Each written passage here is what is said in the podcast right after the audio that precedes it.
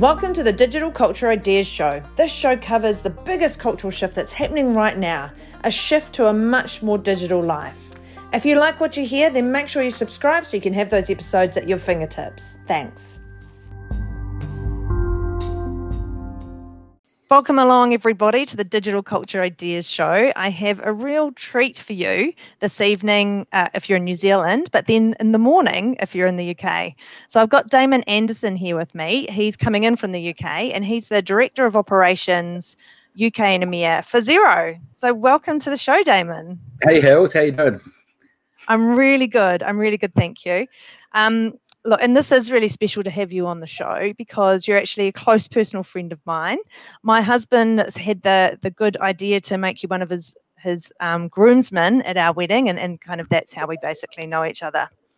And, you know, I think the world of you, and it's been so exciting to watch your career, you know, unfold over the years. And you're a New Zealander, born and raised, absolutely. But you've decided to domicile in the UK and have a wonderful wife over there. So I guess you're kind of like a global New Zealander. Can I call you that? Because I still kind of feel like you belong to us as much as you do the UK. Anyway, you've got a great story. Travelling from New Zealand over to the UK and the many amazing roles you've done. I think it'd be really great context for our listeners if you gave them a view of what your story is. Okay, I'm definitely a Kiwi, so especially when it comes to the rugby, like that is the golden rule. So yeah, I mean, I'm from Dunedin originally. I've been in the UK 18 years. Ever since I was like a kid, I was into technology. I remember I used to make computer games when I was 8, and I was trying to sell them on the back of the newspaper by the time I was 10. So I was like, all sorts of stuff.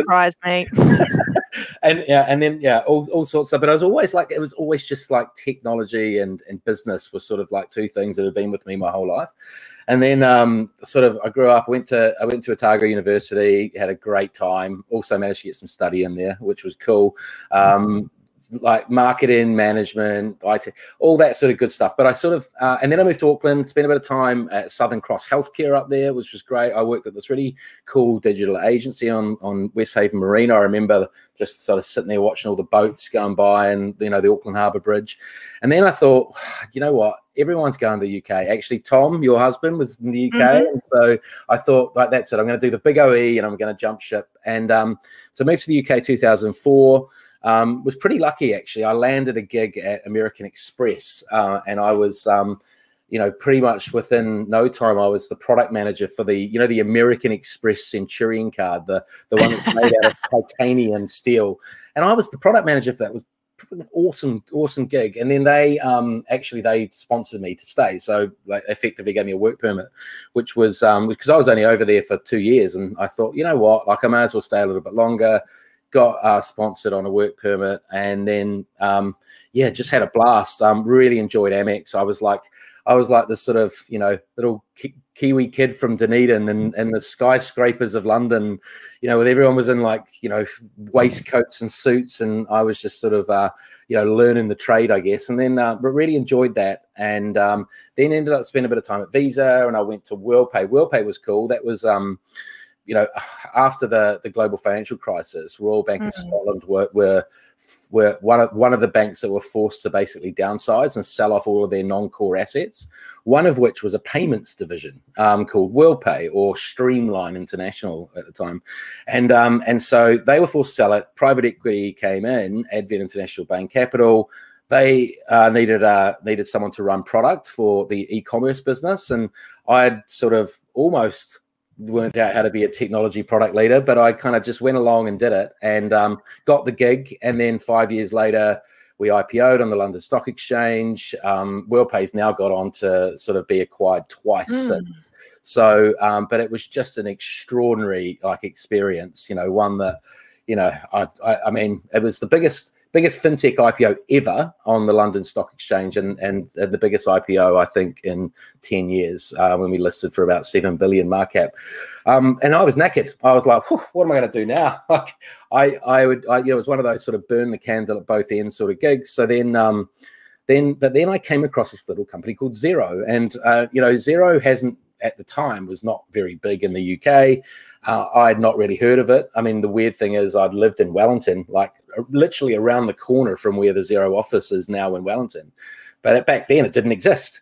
So I sort of said, that's really interesting. I it was a Kiwi company. It was like this David Goliath story of taking on the world. It was had this amazing business model, and it looked like a company with real purpose. And I love the idea of really technology for small businesses. I've always historically had been ignored by big tech. It's always like big enterprise or consumer, and small business has always been left behind. So I really love that sort of purpose, and so got in touch and managed to get a role there, and that's the rest is history. And I've been sort of in various roles, but the director of operations, which is effectively running the UK and EMEA business across UK, South Africa, and Ireland are the core markets, and then we operate in pretty much every market across EMEA. It's great fun and absolutely loving it. And the only thing I would say is I've also moved to the coast as well. So I don't even know if I have told you that, Hills, but yeah. We jumped ship and we moved down to the beach. That was sort of a lockdown choice. We thought, if we're going to live somewhere, why don't we live by the beach? So we've moved down to the Dorset coastline, and it's just amazing. Well, it'll be amazing out here when the weather starts to pick up, but it's pretty cool. Oh, awesome. And there's a lot of that actually moving away from big cities now with COVID. That's kind of opened that up for people. But how fitting that you should work for a New Zealand domiciled, I think the term is, isn't it, company, yeah, but from the UK. That's brilliant. That's you all over. So that's so exciting. Hey, and so through your career, so obviously you've moved from different roles where you were kind of technical leader and a practitioner, if you like, through to managing people, and now you're managing whole operations. How did you kind of make that decision between being a practitioner and then moving into people leadership? I know personally when I was thinking about that, it was like, I don't want to give up the doing piece, but then I kind of realized you can actually do more through other people. But what was that like for you? How did you make that decision? Well, I don't know if there was ever sort of like a moment where I sort of decided, like, right, I'm going to be a leader. Actually, there probably was, like, there was one thing that happened to us. So what happened to me when I was at WorldPay, we did these amazing like journeys. They were called these leadership journeys, and effectively, we got basically they took a whole bunch of like the high potential and the leadership team. Put them on a plane. We didn't know where we were going, and basically it's a long story, but dropped us in the Jordanese desert.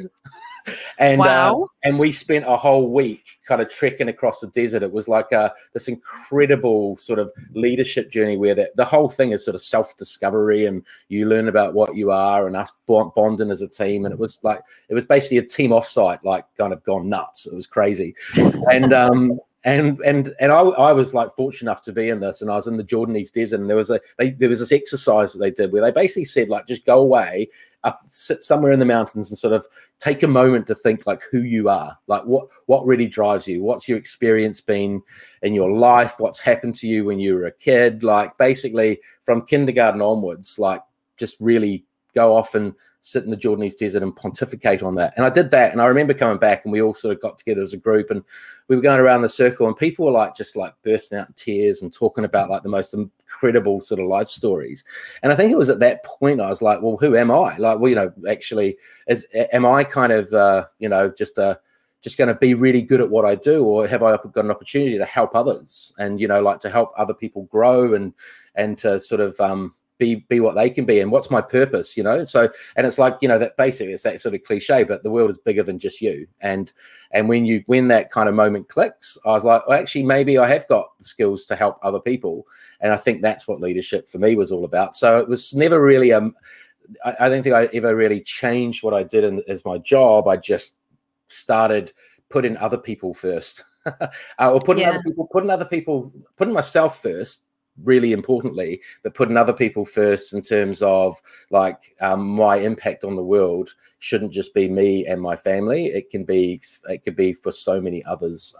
And that was kind of it. It was almost like, have you seen The Last Dance, the Michael Jordan documentary on Netflix? The moment where Michael Jordan realizes that it's not about him. Like there's a moment in that documentary, and he's like, it's not about me, it's about the team. And if I can, we're never going to win you know, for me, with Michael Jordan going and scoring 70 points a game. And it was when he gets that moment where, like, actually he's a leader. He's not just an individual contributor. That, for me, it was sort of like I look back and reflect on that now, and I think everyone has that point in their life. Yeah, that's cool. I remember having a sort of similar, slightly experience, not quite the journey being dropped in the desert. It was more just like a leadership course, and, you know, a normal self-discovery one. But it was about, I was looking at all these leaders around me and thinking, oh, I'm not sure I can be like them. But then it was like, oh, hold on. No. I got to do me. And then that's the moment, I think, when I kind of seriously thought about leadership as well. So I can relate to what you're saying. And it is that, it's that authenticity, right? Like, you know, it's where you always think that it's some mysterious thing. And actually, when you realize it, it's just be yourself. Yeah. And be genuine, and just, like, don't try and be someone that you're not, and just rock in there. And you know, as long as you've got good underlying values, you know, and if you're purpose driven in particular, like, everything falls into place. So I couldn't agree more. Yeah. So true. Okay, so want to now sort of start talking about working from home and remote working. Obviously, that's quite a big thing in the UK, given you've been locked down for so many months, and obviously globally as well. So, and you know, and I'm really interested from the digital transformation perspective, because that whole evolution of ways of working has been super fascinating to see unfold in 2020. You know, we've done digital transformation, you know, pre-2020, so pre-COVID, but it was kind of difficult to get things done. People didn't take up the tech or the habits in the same way, or even the business model change. So yeah, 2020 has been one of those years for crashing through change barriers, mindsets, discovering new ways of working. And I bet, you know, that's been the similar experience for COVID. So what have you noticed or learnt during 2020 about those changes in the way we're working? Yeah, I mean, I think we've all been experiencing sort of the shift from kind of the analog world to the digital world, and especially, like, you know, in kind of tech service roles, and everyone's, you know, I mean, technology has always evolved ever since, like, you know, they invented the wheel, and everything's kind of like changed around that. It's like, it's not a new thing, but suddenly a pandemic came along and kind of just force this mass adoption of technology, this complete shift from, you know, the high street to e-commerce. Everyone suddenly couldn't go to work and had to work out how to work from home. Zoom and Google Meet and all of the technology has just been accelerated. E-commerce has gone like that, while the retailers have dropped off. And yeah, in the UK, it's like, it's been prolonged. Like, we're still going. We're still in full lockdown at the moment, and probably it won't be until summer until we start to, like, really fully open the doors up. So I think it's just like, it's been this, like, 10x probably acceleration in technology, and it's in a really short time period. And I think that is going to have, like, long lasting effects.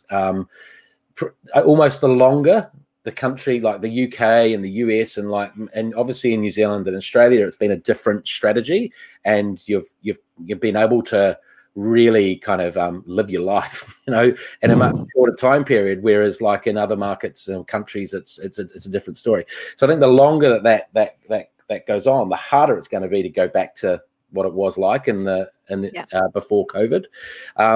And so it's great to, you know, technology adoption is great for people like me who work at a SaaS business, and like, we're like, yeah, we can work from home. It's cool. It's like, what's new?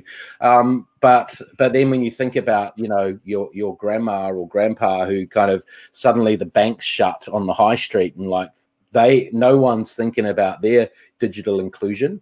You know, there's a whole swath of people across our country that are really struggling, because they don't have the access and the training, the education, it's just all foreign language to them. So I think, like, it's great for a pocket, but I think what we need to be really mindful of is that it's not like a utilitarian thing. Like, there's a lot of people that just aren't able to cope effectively with this. And you know, I think everyone's got a responsibility to help everyone through that. But yeah, It's really interesting. I think it's a huge amount of change, and that change does have consequences that maybe we still haven't seen yet.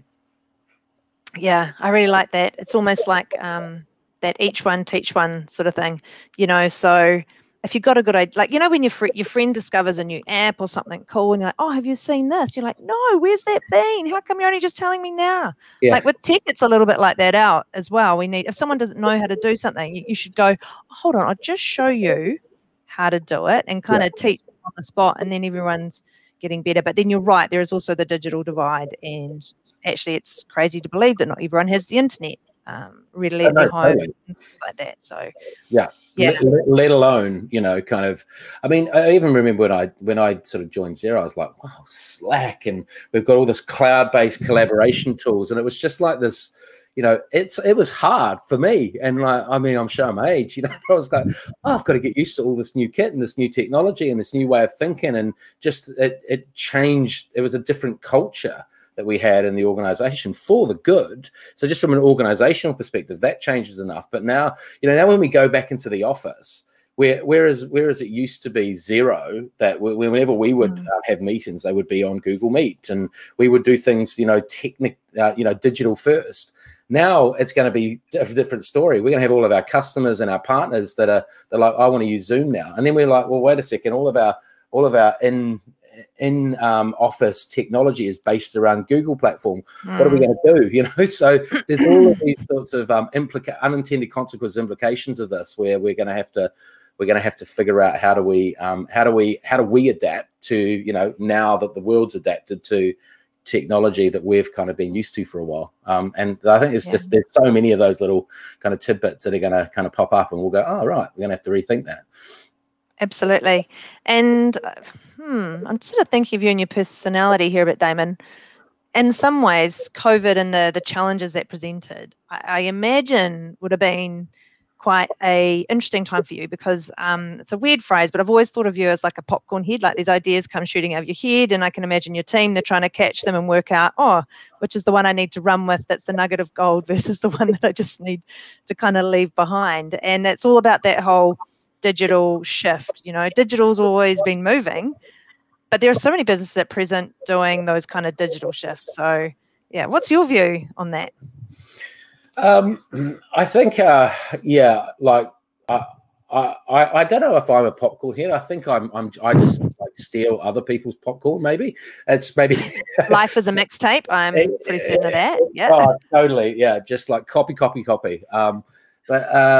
Yeah, and I think like you've got to take those, like, you know, kind of take all of those ideas, and I think the goal is really to package them up and help people go along with you on that journey. And actually, in a lot of ways, it's like, you know, I think a lot of it's about ego as well. Like I think like I've always been pretty low ego, and you know, like, I don't have a monopoly. So I'm kind of in quite a senior role at Xero, but I don't have a monopoly on the good ideas. I always I always think about that HIPPO, you know, the highest paid individual's opinion is often the worst person to be making decisions, because I actually heard that phrase before. Yeah, the HIPPO, exactly. Because like across an organization, there's just like so many amazing sort of ideas. So I think my idea is really to kind of cultivate and harvest and empower those ideas, and then maybe add a little bit of structure and a bit of process to how we go from idea to delivery. But really it's like, yeah, it's kind of like conducting the orchestra and not trying to be the violinist or the cello player or the whatever the different parts of the orchestra are. You're just sort of conducting and helping, and like, because, and that's, I think, the role of the role that I play.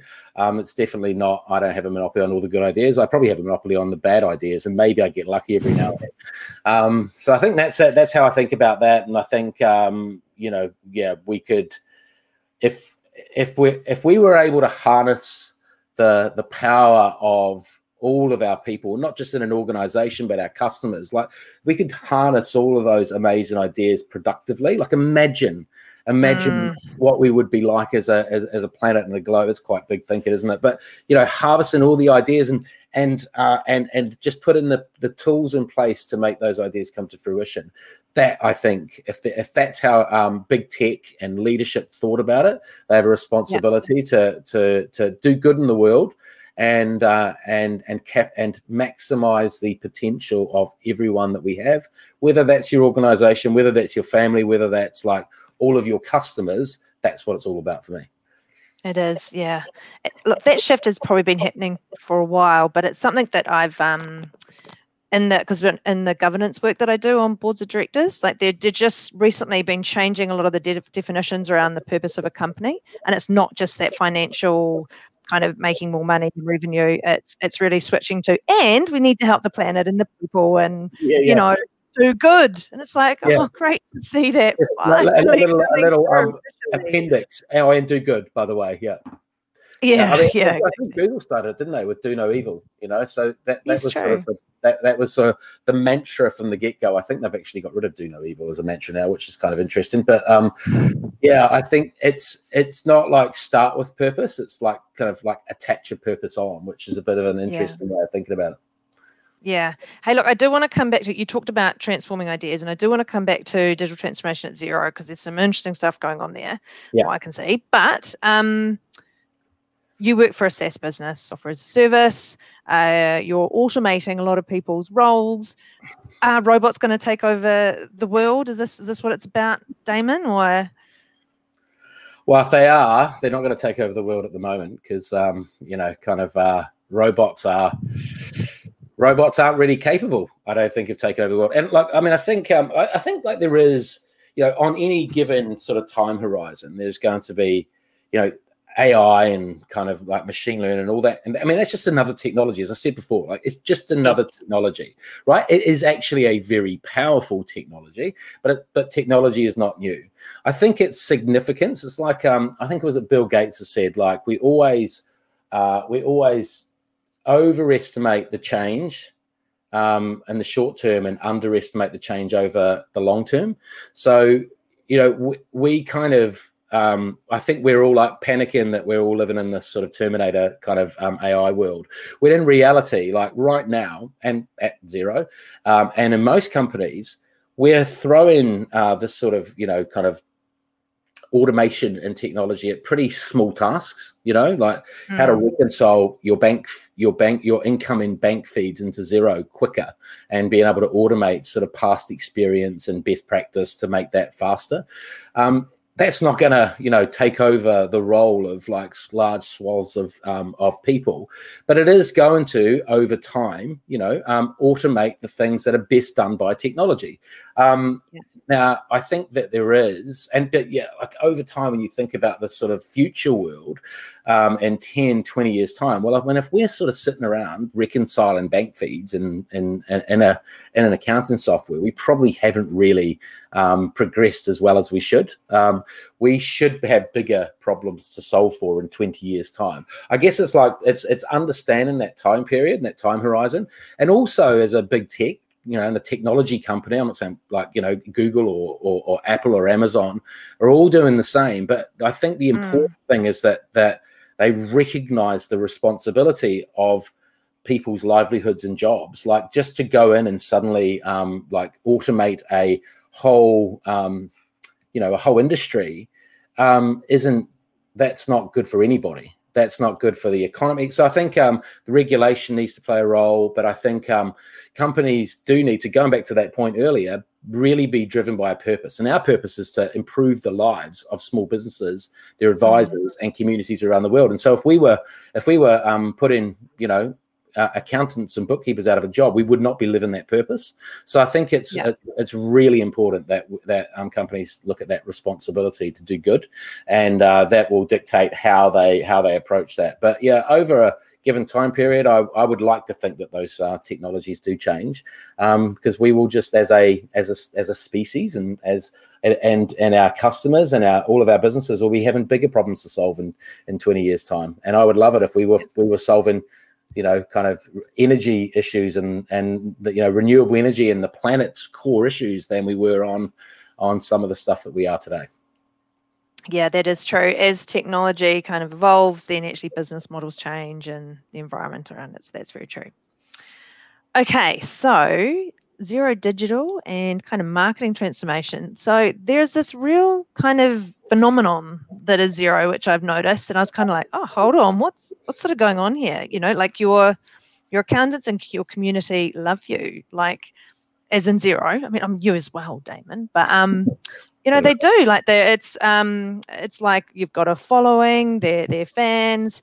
You have these Xerocon conferences, and you actually sell t-shirts at these rather than give away your merch. So that's kind of an interesting thing. And, you know, you've got your awards and all this kind of stuff. And it's pretty crazy. It's like, you know, that conference is sort of like the Glastonbury for accountants, if there is such a thing, which apparently there is, because it's Xerocon. Yeah. So, yeah, tell me about that. And then also this crazy guy, Dexter, that you've got as Dexter. Well, which runs alongside. Oh, dear. So, yeah, I mean, I think... Xero,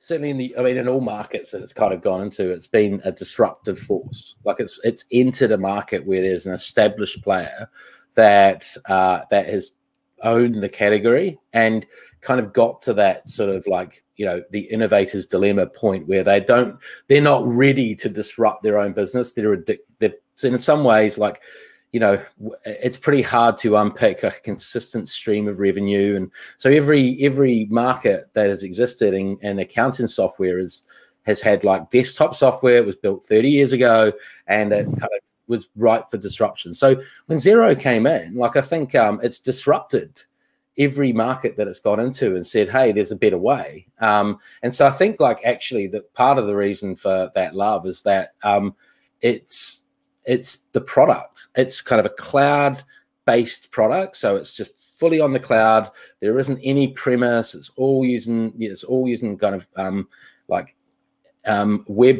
interface, and it's API first as well. So like we've always had an ecosystem. We have like 900 different add-ons that can connect in and leverage Xero's API to connect in. So you can build like all sorts of different product solutions outside of just the core Xero product. And I think that, like, so first and foremost, product, like that's what's been like kind of, and you know, that's been the big, you know, a lot of the love that I had. I remember my first week I joined Xero, I went and listened to some of the calls that we were making to customers, and people were saying, I love this product. Like, you know, it's my highlight of my day is reconciling my bank fees. Well, like I guess it was pretty crap before, because it would have been like some kind of spreadsheet, right? Oh, yeah, that they were trying to like work their way through. And who loves spreadsheets? Not many people. No one does. Or like, you know, you had software on your desktop and you would download it into a disk or something, or your USB file at best, and send that to your accountant, and your accountant would take that and then do your final tax returns. So it was sort of outdated. But I think Xero's phenomenon is really core about the product. I think we have having an amazing purpose, a really genuine purpose that everyone in the company believes in and gets behind. I mean, you can't fake that. And so when you've got like an incredible purpose, people see that. Like it's the inside out perspective. If we're a good company on the inside, we care about our customers, we care about accountants and bookkeepers as our partners, we care about the ecosystem, then that sort of just, you know, the rest is sort of obvious. So we have got this bit of this following. Our Xerocons are pretty amazing. But I guess that sort of shows how much we're invested in our community, and that's predominantly accountants and bookkeepers. So in practice that run their own firms, that's who comes to Xerocon and the ecosystem that have this opportunity to really grow their business via Xero. So we have a whole exhibitor hall with all of our partners that kind of connect into Xero. So it's just, yeah, it is. It was pretty cool. It is probably, you know, I've heard the phrase the Glastonbury for accountants. I think it's just that purpose shines through. That's the most important thing.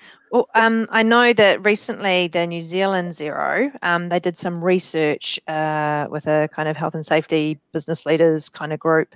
And they actually, it comes back to this purpose thing, that this research found that there's a real link between productivity and wellness in people. And obviously Xero is trying to make people more productive, and actually what that can do is follow through to people being more well at work. Yeah. I was like, that's kind of cool. Like there's some good, meaningful links that, you know, that research is trying to make. So I thought that was kind of cool that Xero even invested in that. I guess. Yeah, I mean, wellness is a massive area of focus. I mean, particularly with COVID. Like, you know, when we think about, you know, when we went into COVID, the first and foremost, the number one priority for us was our people, and to make sure that they were safe, that they were they were able to kind of continue to work. If they needed help or support from us, and we have an employee assistance program that can help our employees through that process. But I think it's so important. And I think, you know, if you've ever heard Craig Hudson, who's our managing director of the New Zealand market and New Zealand Pacific Islands and New Zealand, and heard him speak about like his commitment to well-being, it's really profound. And I remember seeing Craig on stage at Xerocon telling the story, and it was, you know, about you know, some of the challenges he's had in his life, and just seeing that real genuine commitment to people's well-being shine through. And we definitely take, you know, we think that's incredibly important for us, because it just is so aligned to our purpose as a company. And it's, you know, it's not for any other reason but to focus on good, and focus on the best interests of the people that work with Xero. Yeah. And so what are you looking forward to, Damon? What's Xero looking forward to? Either or. What's coming up? I'm looking forward to coming out of lockdown and getting, yeah. As I said to you, I've moved to the beach. I'm on the south coast in the UK, in Dorset, and I moved here in November, and obviously it's been winter, so I haven't actually had an opportunity to enjoy, you know, sunshine, the beach. It's starting to get a little bit brighter out there, so I'm just looking forward to a proper summer, hopefully out of lockdown, hopefully having a pint nice, and then, yeah, I mean, the future, we've got so much going on at Xero, it's unbelievable. So we're launching a whole bunch of new products in the UK. We've got a big regulatory shift in Making Tax Digital that's impacting like so many businesses, and so we're helping small business and accountants navigate that change, that regulatory change, and that's going to be massive for the next 2 or 3 years. We've there's so much going on, and it's such an interesting and exciting market in the UK, let alone you know, continental Europe and Africa and the Middle East, which is where we also operate in. So yeah, it's just kind of keep focusing on that, and have a good summer, and and really continue the journey that we've been on at Xero, and driving that growth, and sort of like representing this amazing company on the other side of the planet. It's cool. Well, you've got a follower in me for sure. So any last words you want to leave people with before we finish up? Oh, last words. No, just I hope everyone's safe and well, and that that and everyone who's sort of been going through a crazy last 12 months politically, and with the kind of COVID situation, I just hope that we all kind of can think, what will we think about in 10 years time? Maybe if we look back, we'll all look back, and we won't laugh, but we will look back and we'll be able to put things in perspective. And I think that's the main thing. Like, you know, throughout the entire history of humanity, we've always been suffering adversity, and in 10 years time we can look back and go, oh, okay, that was bad, but we got through it, and we were better as a result of it. So I think, yeah, maybe, I don't know, that's probably my last words, is I'm just trying to stay optimistic, and keep plugging away, because like I always think, in 10 years time, will it all be that bad? And it probably won't be. Yeah, absolutely. Oh, well, thanks so much, Damon. Really appreciate coming on the show. My love to your family, and we'll speak soon. See ya. Thanks, Bill. See you later.